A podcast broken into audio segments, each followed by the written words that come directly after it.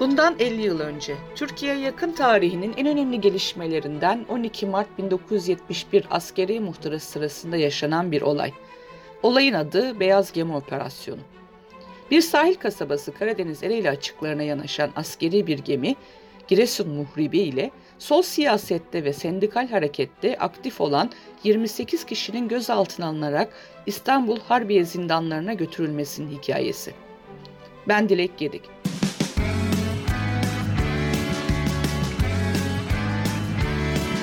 Kulağınız bizde olsun. Kısa Dalga Podcast.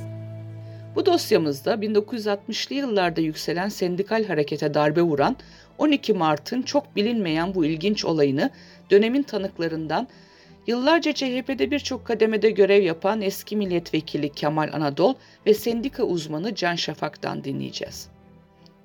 Önce o yıllardaki siyasi ortamı hatırlayalım. Türkiye Cumhuriyeti tarihinin emir komuta zinciri içerisinde yapılmış ilk askeri müdahalesi olarak nitelendirilen 12 Mart muhtırası, Türk Silahlı Kuvvetleri'nin Genelkurmay Başkanı Memduh Tamaç, Kara Kuvvetleri Komutanı Faruk Gürler, Deniz Kuvvetleri Komutanı Celal Eğicioğlu ve Hava Kuvvetleri Komutanı Muhsin Batur'un imzasıyla gerçekleştirilir. Muhtıra 12 Mart günü mecliste ardından da Türkiye radyolarında okunur. Cumhurbaşkanı Cevdet Sunay'dır. Süleyman Demirel başkanlığındaki 32. Türkiye hükümeti istifa eder. Çok partili siyaset askıya alınır. Nihat Erim tarafsız başbakan sıfatıyla hükümeti kurmakla görevlendirilir. 26 Nisan günü ülkenin büyük bir bölümünde sıkı yönetim ilan edilir. Sıkı yönetim komutanı Faik Türün, sıkı yönetim ilan edilen illerden biri de Zonguldak'tır. Metal işçilerinin Necmettin Giritlioğlu öncülüğünde gerçekleştirdiği 1969 Erdemir grevinin gerçekleştiği Mahir Çayan, Ulaş Bardakçı, İrfan Uçar gibi devrimci hareketin öncülerinin örgütlenme çalışması yürüttüğü bir ilçedir Karadeniz Ereğli. Sendika uzmanı Can Şafak o dönemi şöyle anlatıyor. 50'lerin sonunda Ereğli demir çelik fabrikalarının kurulmasına karar verildiğinde Karadeniz Ereğli çilek yetiştiren küçük bir balıkçı kasabasıydı. Erdemir inşaatlarına ilk çivinin çakılmasıyla birlikte Türkiye'nin dört bir yanından işsizler, köylüler akın akın Ereğli'ye geldiler. Ereğli böyle bir nüfusu kaldırabilecek imkanlardan yoksundu. Ekmek bulunamaz oldu, çeşmeler kurudu. Gelenler sabahçı kahvelerinde, parklarda, mezarlık işlerinde yatıp kalkmaya başladılar. İnşaatta iş bulabilenler için de hayat çok zordu. Çalışma koşulları son derece kötü, iş ağır ve tehlikeli, ücretler düşüktü. Bugünlerde Ereğli sendikayla tanıştı. Ankara'daki Yapı İşçileri Federasyonu Ereğli'de bir sendika kurdu. Fukara Tahir olarak bilinen Türkiye Sendika Hareketi'nin efsanelerinden Tahir Öztürk, Ereğli'de 50'den fazla sendikanın katıldığı büyük bir miting örgütledi. Erdemir inşaatlarında direnişler başladı. Sendika hareketinin bir başka efsanesi İsmet Demir vardı bu direnişlerin içinde, başında. Zalimliğiyle, işçi haklarına ve hatta işçilere düşmanlığıyla ünlü Morrison firmasına karşı hak arama mücadelesi sürerken, sonradan Morrison Süleyman olarak tanılacak olan Süleyman Demirel, Morrison'un Türkiye temsilcisi, Bülent Ecevit ise Çalışma Bakanıydı. İnşaatlar tamamlanıp Erdemir çalışmaya başladığında Yapı işçilerinin pek çoğu Erdemir'in çelik işçileri oldular.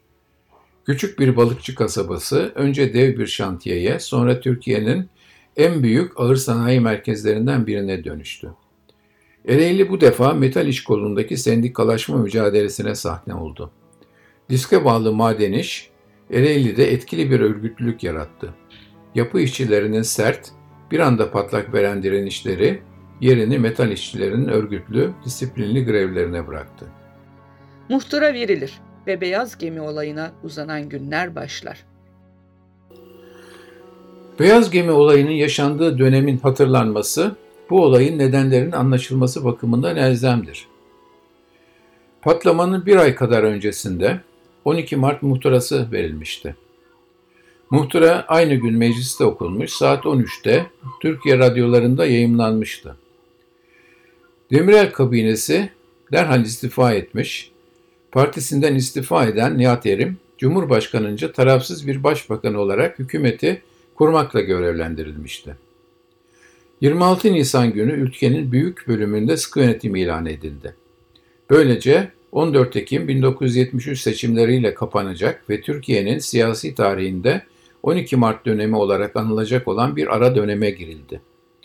Nihat Erim açısından Erdemir'in yüksek fırınındaki patlama Zonguldak'ta sıkı yönetim ilanı için bulunmaz fırsattı. 12 Mart sola ama özellikle 60'larla birlikte hızla gelişen öğrenci gençlik hareketine ağır bir darbe vurdu. Demokratik hak ve özgürlükler, dernek ve sendika hakları sınırlandırıldı. Anayasada yapılan değişiklikle memurların sendika kurmaları yasaklandı. 60'larda kurulmuş memur sendikaları kapatıldı. 12 Mart yıllarının baskısı ve yarattığı siyasi gerilim aynı ağırlıkta olmasa da işçi ve sendika hareketi üzerinde de hissedildi. 1971 ve 1977 iki yıllarında önemli grevler ertelendi, durduruldu. Sıkı yönetim komutanlıkları toplu pazarlık müzakerelerini kontrol altında tuttu, kimilerine müdahil oldu. 60'lar Türkiye'de öğrenci ve işçi hareketlerinin yükseldiği yıllardı. 68 baharı üniversite işgallerine, öğrenci gençlik arasında hızla gelişen örgütlenmelere sahne oldu. Fikir Kulüpleri Federasyonu Dev Genç adını alarak üniversiteler yanında köylülük içinde ve kimi fabrikalarda işçi arasında çok etkili bir faaliyet içine girdi. 1967'de Devrimci İşçi Sendikaları Konfederasyonu, DİSK'in kurulması, işçi ve sendika hareketine büyük bir ivme kazandırdı. 1968-1970 yılları fabrikalardan diske yoğun bir işçi akımının yaşandığı yıllar oldu. Türk Demir Döküm, Sungurlar, Derbi, e, Horoz Çivi, Gamak ve daha pek çok fabrikada sendika özgürlüğü için direnişler yaşandı. Bu direnişlerin birikimiyle gelen 1970 yılındaki 15-16 Haziran direnişi, siyasi sonuçlar yaratan en önemli genel grevlerden biri olarak işçi sınıfı tarihine geçti. 18 Nisan 1971 akşamı Erdemir'in yüksek fırını Ayşe infilak eder. Patlama çok büyüktür. Patlamada 3 işçi yaralanır. Zarar 5 milyon lira civarındadır. Hatta Sanayi Bakanlığı piyasada mamul sıkıntısı çekilmemesi için demir ithali konusunda harekete geçildiğini açıklar. O yıllarda avukat ve CHP ilçe başkanı olan Kemal Anadol şunları aktarıyor. Ankara'daki duruşmadan geldim Ereğli'ye. Eşime sordum. Ne var ne yok, ne oldu diye. Dedi ki iki şey oldu. Bir tanesi e, yüksek fırın delindi, delinmiş. Şeyin içinde o kadar büyük bir patlama oldu ki camlar kırıldı. Ondan sonradan ikincisi de genel sekreterlikten istifa eden Bülent Ecevit Nihat Emin'in başbakan olduğunu protesto ederek e, İsmet Paşa'da ters düştüğünü ileri sürerek genel sekreterlikten istifa eden Ecevit İzmir'e gitmiş. İzmir'den seni aradı dedi. E, şimdi İzmir'den beni arayınca ertesi günü ben Ecevit'i aradım. E, o zamanki telefonlar şimdi gibi değil manyetolu. E, İstanbul'a geçeceğim. Beni oradan annemin evinden ara dedi. Annesinin evinden aradık. Şimdi e, Beyaz Gemi'nin öncesini anlatıyorum. Yani geriye döndük tekrar. E, bundan sonra efendim e, şey e, Bülent Ecevit benim programını sen yapacaksın dedim. E, Zonguldak programı. Ben eski bir millet şey e, eski genel sekreter e, halen Zonguldak milletvekili olarak seçmenlerimle e, temas etmek istiyorum dedi. E, otobüse e, ben bilet aldık şeye, Bülent Ecevit'e, Rahşan Ecevit'le beraber. Arkasına ikişer tane Erdemir işçisi gönderdik. Halen otobüse bindiler. Ereğli'ye geldiler. Ereğli'de bir karşılama yaptık. E, herkes korkuyor. Ecevit istemeyen adam. E, çünkü Nihat Eren'in Türkiye'ye büyük yenilikler getireceğini, reform yapacağına inanılan bir ortam var. Ve Ecevit Ereğli'den Zonguldak'a uğradık. Aniden sıkı yönetim ilanı yüksek fırın delindi diye e, sıkı yönetim ilan edilmiş. Sıkı yönetim ilan edilince Ecevit dizisini yarıda kesti. Erdemir işçileriyle beraber uğurlayacağız Ankara'ya. Beni kenara çekti arkadaşlar izin verin. E, Kemal Bey'le görüşeceğim dedi. Bana dedi ki valiyle görüştüm. O zaman 1402 sayılı yasaya göre sıkı yönetimin ilan gerekçesini açıklamak zorunda hükümet. Meğer İstanbul, e, Kocaeli, Sakarya, Zonguldak birinci Ordu ve Sıkı Yönetim Komutanlığı'na bağlı bölgede sıkı yönetim ilan gerekçesi şey e, yüksek kurulun delinmesiymiş. Sabotaj. İddia bu.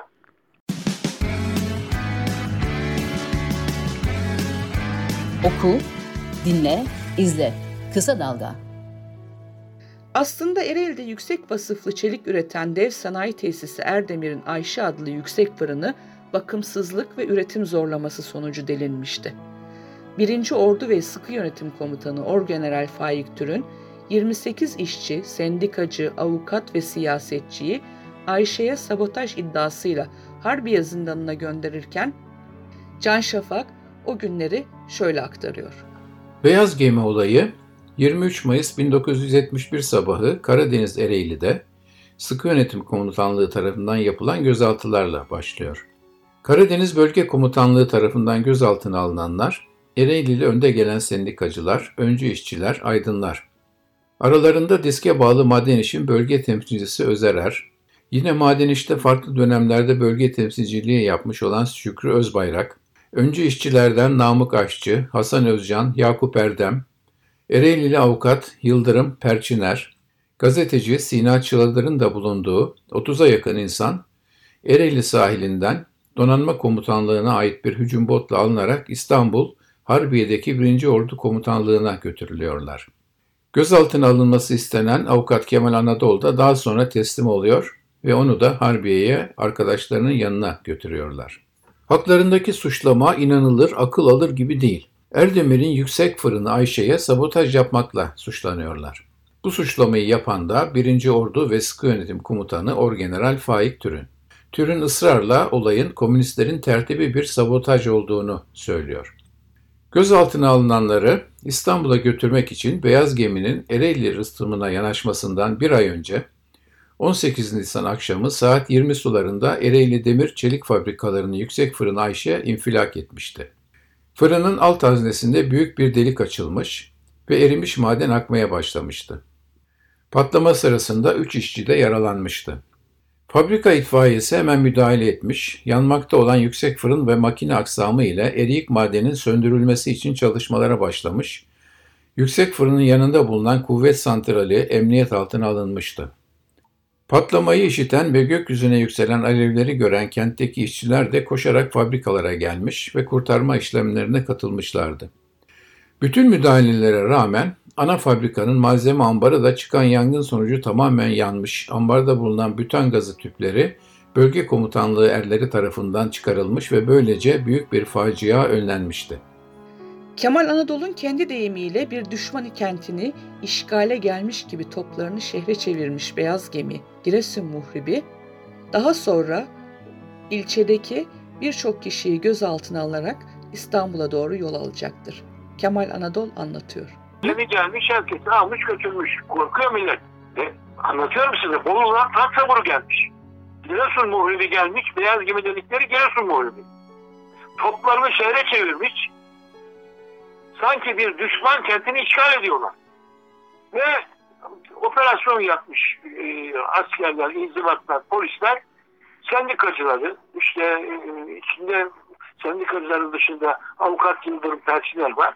Bir de ODTÜ öğrencisi o gün e, Dündar Gülçen'in oğlu var. Belediye reisi Dündar Gülçen o zaman e, Adalet Partisi'nde. Onun oğlu da ODTÜ öğrencisi. Bir de onu almışlar. Gazeteci Sinan Çıldır almışlar. Gerisi işçi, sendikacı.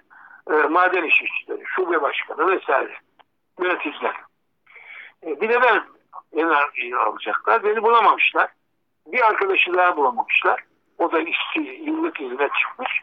Yani e, 30 kişiden 28'ini alıp e, şey e, Giresun Muhrebi'ne doldurmuşlar. Giresun Muhrebi'de İstanbul'a götürüp onları e, şeye e, Harbi o zaman bugünkü askeri müze e, o zaman merkez komutanı merkez komutanlığına atmışlar. Kendisi daha sonra Harbiye'ye giderek teslim olan Anadol ve diğer 27 kişi sabotaj iddiası kanıtlanamayınca bir süre sonra serbest bırakılır. işçilerin dışında iki tane avukat var. Biri benim, öbürü de yine CHP'li avukat Yıldırım Perçelen. E, bir de Dündar Güçer'in oğlu var. E, bir de Şirin Önemli Gazetesi'nden Sinan Çıratır var. Onun dışında hepsi işçi. E, ve işçilerin arasında da ilginç Türkiye İşçi Partisi'nde de o zaman Milli Demokratik Devrimcilerle Sosyalist Devrimcilerin çatışması var. İki fraksiyon var. Onların da temsilcileri var. Yani solda kim varsa hepsini almışlar. Yani kendilerine göre. Tabii bu liste nasıl yapıldı? Bu listeyi de her yerde e, sivil savunma uzmanı adı altında çalıştıran MİT'in adamı emekli alaylar var bu sırada. Listeyi düzenleyen onlar herhalde. E, ve biz şeye oraya attılar. E, ışıklar hiç sönmüyor. Söndürmek yasak zaten. E, İstanbul'un ortasındayız. Sadece tepemizden geçen uçakları görüyoruz. Harbiye İstanbul'un göbeğinde. E, uzun süre orada işte biraz bir süre sonra e, MİT'ten şeyler geldi. E, sorgu kimi geldi. Teker teker herkesi e, sorguya çekmeye başladı aşağıda. Başlarında bir adam var sivil ona albayım diyor öbürleri. Albay mı değil mi bilmiyoruz tabii. Ondan sonra yani tek takma gerçekten albay mı? E, ve suçlama şu. Önceki günler e, çok kötüydü yani kaldığımız yer. E, çok eski bir binaydı. Sonradan müze haline getirildi, restore edildi. E, battaniyeyi çektiğiniz vakit tahta kurular üstünüze yürüyordu, görüyordunuz yani. E, böyle kötü bir yerdi. Üst üste kol ranzalarda yatıyorduk. Bulaşıkları bize yıkatıyorlardı vesaire işte. Yani normal şey. Tabii o sırada Harbiye'nin diğer odalarında işkencehaneler yatanlar falan filan varmış. E, ünlü bir yerdir o merkez komutanlığı. 6-7 Eylül'den sonra da komünistlerin üstüne havale ettiler 55-56 yıllarında 1955'te. İşte Aziz Nesin, Hasan İzzettin Dinamo falan da oralarda yapmıştı. Bak. Evet. Harbiye'ye götürülenler serbest kaldı. Ancak dönemin en önemli sendikal hareketine yönelik bir operasyon adı olan Beyaz Gemi'nin sonuçlarını Can Şafak şöyle değerlendiriyor. Aslında yüksek fırının bir süreden beri arızalı olduğu biliniyordu. Ayşe bakımsızlık ve üretim zorlaması sonucu delinmişti. Erdemir Genel Müdürü Metin İplikçi de patlamanın teknik bir arızadan kaynaklandığını açıklamıştı. Aslında 12 Mart darbecileri de patlamayla Ereğli'deki sol siyasetin hiçbir ilgisinin olmadığını elbette biliyorlardı. Bütün bunlar biliniyordu bilinmesine ama faik türüne bir komünist sabotajı hikayesi lazımdı ve bu yüzden 30'a yakın insan Harbiye'deki hücrelere kapatıldılar. İşçi ve sendika hareketi açısından bu sürecin en önemli taşıyıcısının diske bağlı maden iş olduğunu söylemek haksızlık olmaz. Maden iş 12 Mart muhtırasının verilmesinden bir gün önce Erdemir'de örgütlenmesini tamamlamış ve işvereni toplu pazarlık masasına çağırmıştı. Maden iş gibi bir sendikanın Türkiye'nin en büyük ağır sanayi kuruluşlarından birindeki varlığı, hakim sınıfların ve sıkı yönetim komutanlığının dikkatle izlediği bir gelişmeydi tabii. Beyaz gemi olayının ardından fabrikada toplu pazarlık süreci sıkı yönetimin gölgesi altında yürütülebildi. Maden iş kadrolarının gözaltına alınmaları sendikanın işleyişini de olumsuz yönde etkiledi. Gereken konsey seçimleri gecikti. Dönemin tanıkları sendikanın üzerinde yoğun bir baskı olduğunu söylerler. Maden iş de bir dönem sonra yaptığı değerlendirmede bu toplu sözleşmenin sendikanın elinde olmayan bir takım nedenlerle gerekli mücadele yapma imkanı olmadığı için zayıf bir toplu sözleşme olduğunu tespit etmişti. Erdemir'deki sorunların hiçbiri çözülmeden kaldı. Yemek yoktu, yakıt, kömür yardımı yoktu. Herkes sefer tasıyla yemeğini kendisi getiriyordu. Beyaz gemi olayının ardından Erdemir'de işten çıkarmalar da yaşandı. İşten çıkarılanlar tabii öncü işçiler, sendika aktivistleriydi. Kısaca beyaz gemi olayı ve yarattığı sonuçlar 12 Mart döneminin özellikleri dışında ele alınamaz, değerlendirilemez. Beyaz gemi olayının 12 Mart'ın Ereğli'ye çok özel operasyon olduğu söylenebilir. Bu noktada operasyonun tam da Ere, e, Ereğli'de, Erdemir'de işçilerin diske bağlı maden işe geçtikleri döneme rastlamış olması da dikkat çekicidir. Hiçbir kanıta dayanmayan ve açıkça akıl dışı ithamlarla başlatılan ve ısrarla yürütülen Beyaz Gemi operasyonu 12 Mart muhtırasına imza koyan generallerin ve 12 Mart hükümetinin 60'ların başlarından itibaren büyük bir ivmeyle yükselen sol siyasete, işçi hareketine ve diskin büyümesine karşı duydukları tepkinin bir ifadesi dışa vurumudur. Şafak'ın ifadeleriyle 12 Mart uygulamaları hükümetin ve işverenin karşı tutumuna rağmen Erdemir'de maden iş çözülmemiş, toplu iş sözleşmesinin imzalanmasının ardından akit sendika haline gelerek gücünü ve ağırlığını korumayı başarmıştır. Kısa Dalga podcastleri Demet Bilge Erkasab'ın editörlüğünde Mehmet Özgür Candan'ın post prodüksiyonu ve Esra Baydemir'in hazırladığı görseller ile yayınlanıyor. Kısa Dalga'ya destek vermek için Patreon sayfamızı ziyaret edebilirsiniz.